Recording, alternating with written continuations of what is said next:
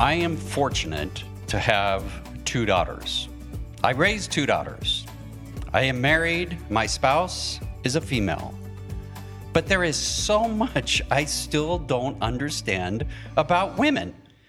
And today we are looking at the not only remembering the International Women's Day, which took place this last Wednesday, March 8th, but also we are focusing upon women because this is Women's Month.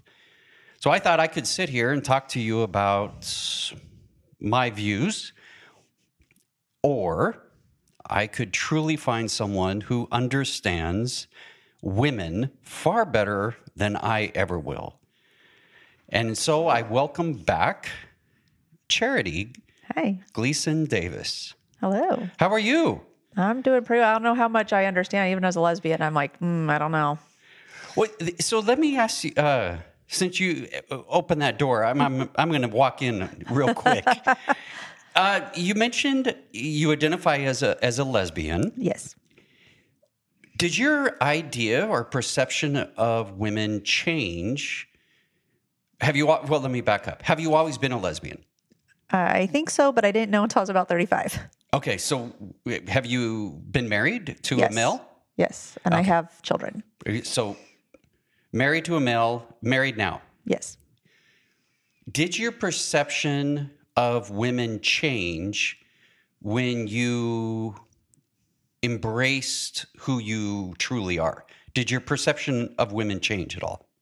I think it was more of a catalyst of learning more because I had been still kind of stuck in this way I was raised as like super conservative. Women are, you know, subjected to men and things like that. And it just kind of introduced me to a whole other world where I started to like be more educated on women. And so it kind of coincided, but I don't know if one was the cause of the other.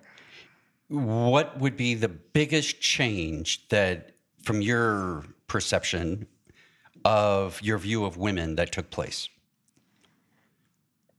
The true realities of the differences in rights, um, in treatment, um, and just you know this idea that women are less than.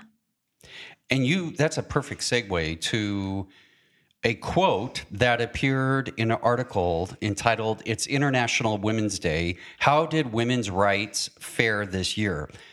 In this article in the Washington Post, it has the article has this paragraph as, as its very beginning.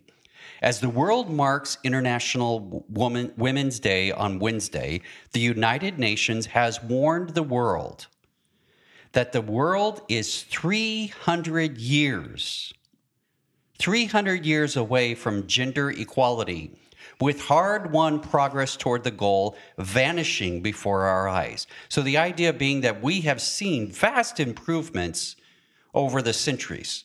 However, they believe now we're seeing a step back, that it's actually diminishing, and it may take another 300 years before we have true gender equality. Well, before the pandemic, it was set at 100 years. And then in April of 2021, it was 186 years. So it's almost doubled in the last two years. And, and COVID was a big part of that. Well, it's tripled if you count before COVID. Yep. The little reading I did in that area talked about that with COVID, women still today tend to be the primary caregivers. Hmm. And so when the children were not able to go to school, a lot of women had to make a choice at that point either to work at home or quit their jobs and stay at home. And so all of their responsibilities doubled.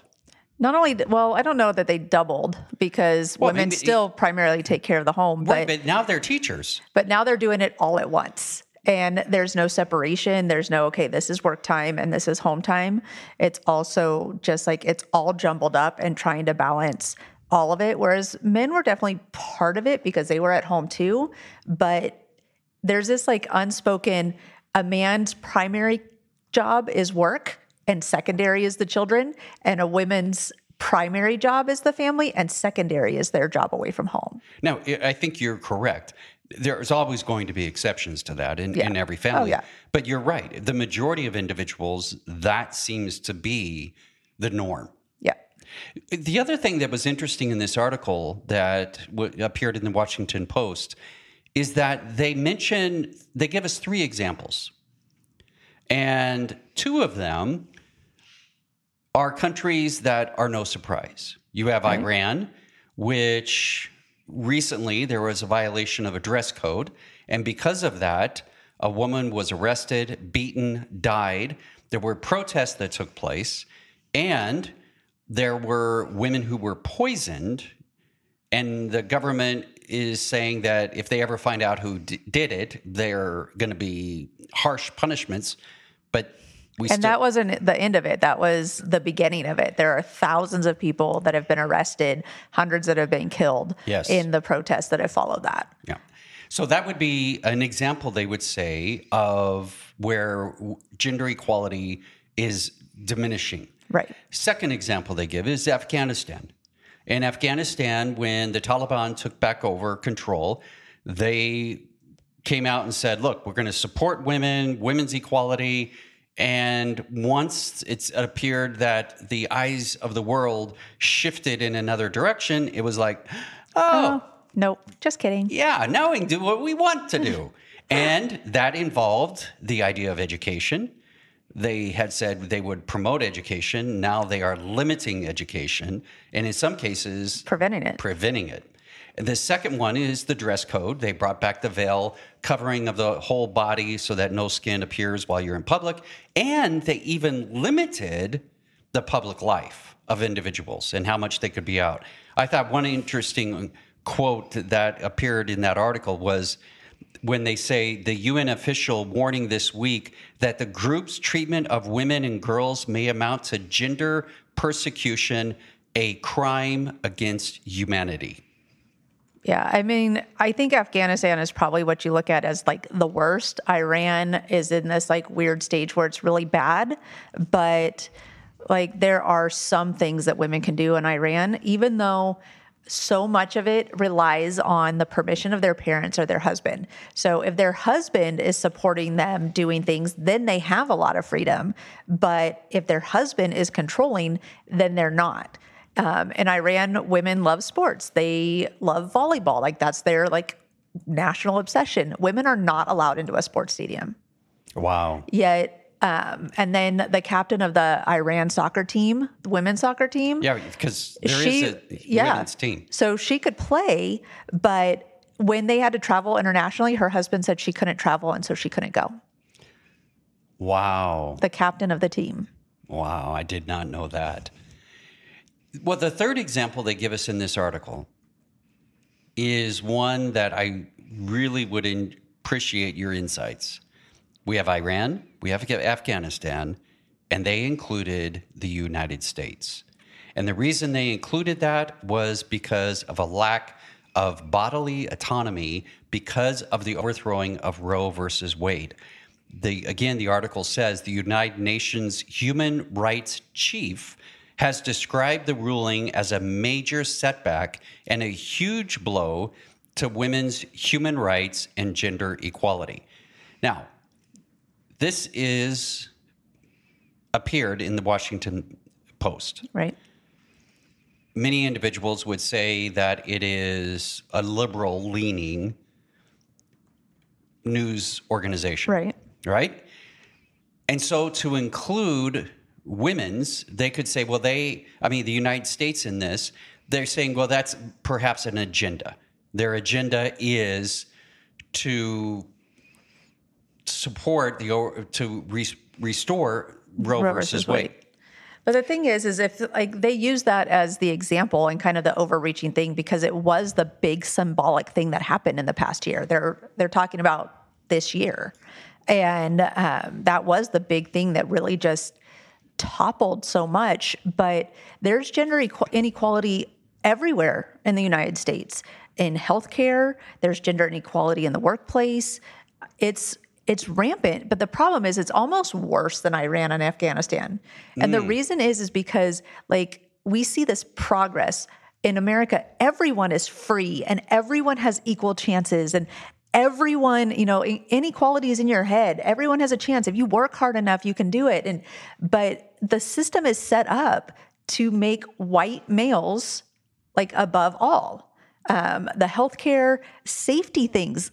Women are more likely to die in car crashes because the safety equipment is tested and built for men. Wow. So, like all of these things, like the whole way our country is set up is built around a man. Medications Yeah. are built around to work with a man's wait, wait, body wait, and the man's weight. There's one exception to this, and I, I want to share that with you Okay. and see your response. I have a friend who's an oncologist, Okay. and he said, if you're going to get cancer, the ideal cancer to get is breast cancer because it's sexy.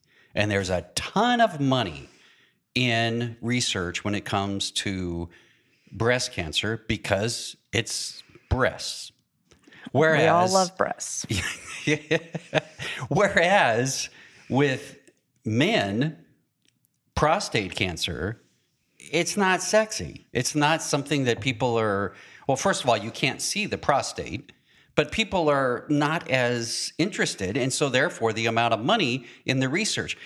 So, what I find fascinating with this is it's almost as if we will value women when it comes to their breasts because men like them. Yep. Absolutely. Wow. Men want to save the body of the woman, and a breast makes her sexy and better on their eyes and better on their hands. And so they are willing to throw money at saving it. That and what would they do without their wife doing all the work at home? So if if what you just said they want to save the body, why are they then supporting the overthrow? Not all. Well, I, I'll back up. The majority of Americans do not support the overthrow of Roe versus Wade. Correct. But there's a group of individuals, including men. So if they really wanted to protect a woman's body, you would think that they these minority would go, yeah, it's important to protect a woman's body. Um, that minority it thinks it's important to control a woman's body. Explain a little bit more. Can you build on that? If a woman, say a 20 year old, 22, she's in college, she gets pregnant and she cannot have an abortion. She now falls under the control of other people because she is less likely to be able to find a job that will support her and her child exclusively. She is more likely to need um, care either from a spouse, a boyfriend, a parent, um, the state, anything. She's more likely to need support in order to survive. Whereas if she did not have to have that child, she could finish college, go on, and become successful as an individual. Whereas men would not be able to control her under that. Hmm. There is an article on the internet entitled 10 Causes of Gender Inequality. They consist of the top 10 are number one, uneven access to education. Number two, lack of employment equality. Number three, job segregation. Number four, lack of legal protections. Number five, lack of bodily autonomy. Number six, poor medical care. Number seven, lack of religious freedom. Number eight, lack of political representation. Number nine, racism. And number 10, societal mindsets. Of those 10, we're going to come back and look at what are the top two when it comes to concerns in America, not perhaps throughout the whole world, but in America. And then we, Charity and I will share with you what we personally see as the top two causes of gender inequality. And we'll do that right after this break.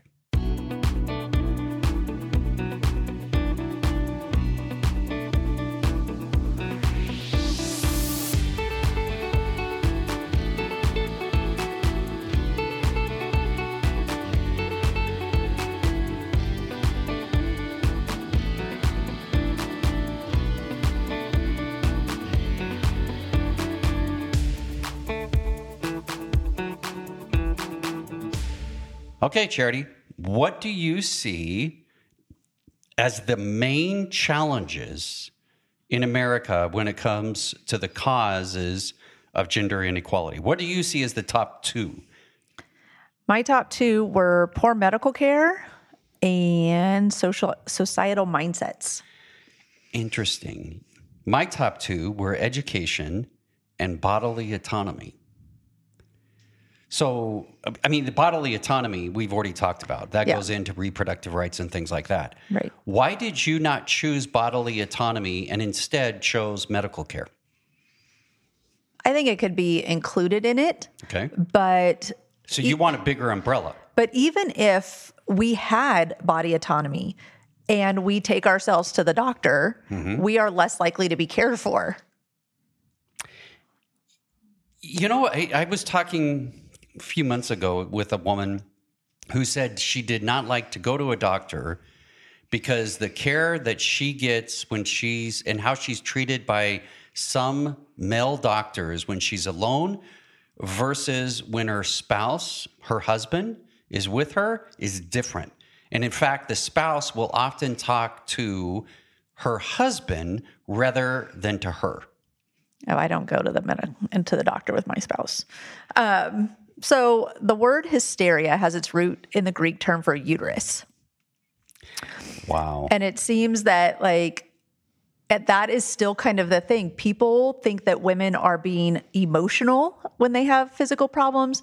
They are far more likely to have autoimmune disorders, which don't present as physical symptoms necessarily. I mean, they're physical, but they're not tangible, they're not quantifiable. And so they're being seen as hysterical, emotional, um, weak. You know, you don't have the pain tolerance to handle this. You, um, so they're less likely to be treated. They're more often dismissed, and we can add racism into every single one of these. Racism like doubles on all at least doubles on almost every single one of these causes. If you are a black woman, you are far more likely to die, in childbirth. You are far more likely to be discriminated against in the workplace. You are far more likely to be in areas where you don't have the equal equal access to things. Yeah, and lack of preventative care. Yeah. Yeah, definitely. mo- so what I find fascinating is many individuals will look at and we're again we're just talking to Americans. So there are Americans who would look at this and say, "No, that isn't true. Women don't have." but it's limited. That it can't it's limited to their socioeconomic uh, status and those that they associate with if that's if you're a professional and the majority of people that you know and interact with are other professionals then yeah women who are in a higher socioeconomic status don't have as great a challenges as a woman who like you said is something other than white and is either middle class or especially lower class the poor Right, but Harvard Medical School reports that on average, women with abdominal pain can expect to wait at least 65 minutes in emergency rooms before treat- being treated, whereas men only wait 49. uh, see, And women often will not be treated or seen by doctors or, at all. But so here's my take on that. Um, and again, having raised two women and being married to a woman, I think I would disagree with, from my position, is I think men have a tendency to whine more. And therefore, it's like, hey, we got to get them There's out a of the. reason they call the cold the man flu. Like, we got to get we got to get these men out of here they're driving us crazy well what about the women well they're really quiet and they they don't bug us as much so we'll make them wait well, I read a story this week about Bindi Irwin, who's that uh, Steve Irwin's daughter. oh yeah yeah She's married and has a child, and she recently went public about a surgery um, around her endometriosis. Um, it was a my, my guess is it was a hysterectomy. She didn't really go into a lot of details, but she had been seeking to be treated for years and years and years and said that she was in so much pain and they dismissed her and were like it's just a it's just cramps. Like she's just weak. She's just whatever. When they went in and had surgery they took out so much that they were like how did you live like this she's like i've been trying to tell you And so women are not, they're just dismissed as not being able to handle the pain. That and seven women are seven times more likely to be misdiagnosed and discharged from the hospital when they're having a heart attack because there is not studies into how women have heart attacks as much as how men have heart attacks. And the number is growing. That's what Yeah. I find fascinating is the amount of women who are suffering heart attacks is is on the rise. And the other one that I find interesting is that women today are more likely to have an affair than men. And again, you wonder if that has anything at all to do with gender inequality. Is it a way of reclaiming your own identity and your own personhood? If you're in a in an oppressive marriage, how how do you and you're being treated like crap? I can see that, especially if you're in a marriage where the financial disparity is very high and you're required to rely on the man uh, for your financial well being or just even basic care. Yeah, and and to go along with that is even if both individuals are working, there's still the disparity in the wage gap oh, between Oh, yeah, the two. definitely. And so again, you have this idea that the man is making more, therefore, as you mentioned, his job is more important. Yep. And so her sense of identity, her sense of self worth could take a knock because not only of the difference of she's doing a job that's she's paid less because she's a woman and she also as you pointed out has all the responsibilities and during covid not only were these women still having to work in their professional career as you pointed out their own housework Yep. but then they became teachers Yep. And not only that, but you just add on the pure just the thought process that has to go through balancing that. Hmm. Like the stress of of just figuring it all out. Yeah. So th- th- another article that we're going to put online, you'll see it in the show notes. It's entitled 10 Ways to Promote Gender Equality in Daily Life. Charity, give me out of those top 10 that you looked at because I shared the article with you. What do you see as the, we're just going to limit it to one. The number one way in your opinion to promote equality. What would you say it is? I chose the share household chores and childcare equally. Really? Out of all of those 10, Out of all of them. you chose that one. I did have uh, sexual harassment, zero tolerance also. Okay. Because that translates into the workplace. But in the household, it's it's everyone's responsibility, right? But the women take the load of figuring it all out.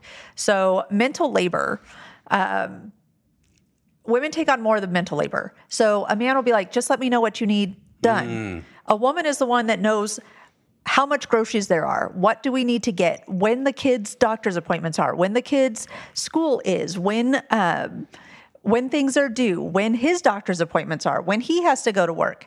Um, this is just like this all this mental labor.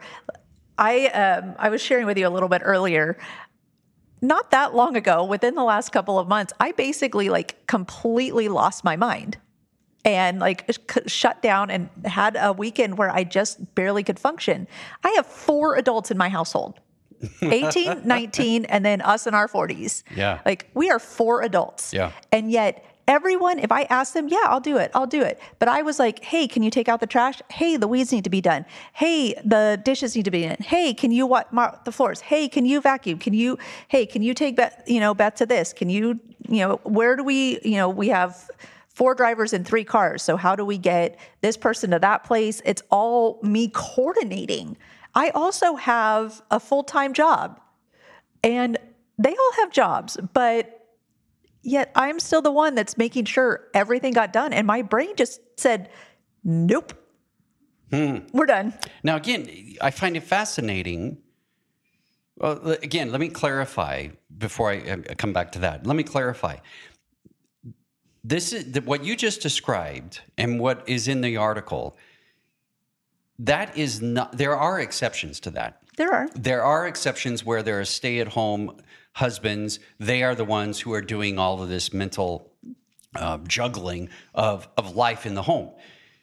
But th- they're not the majority. They are nowhere near the majority. And the thing is, is why I pick this as the most important is yes, that's in the home, but that mental load, you think that that didn't affect my work? You think that that didn't, when I Your add that stuff, life? when, yeah, my relationships with friends, the where I get my support because I was so taxed, I didn't Yeah. even have the energy to reach out for help. Yeah.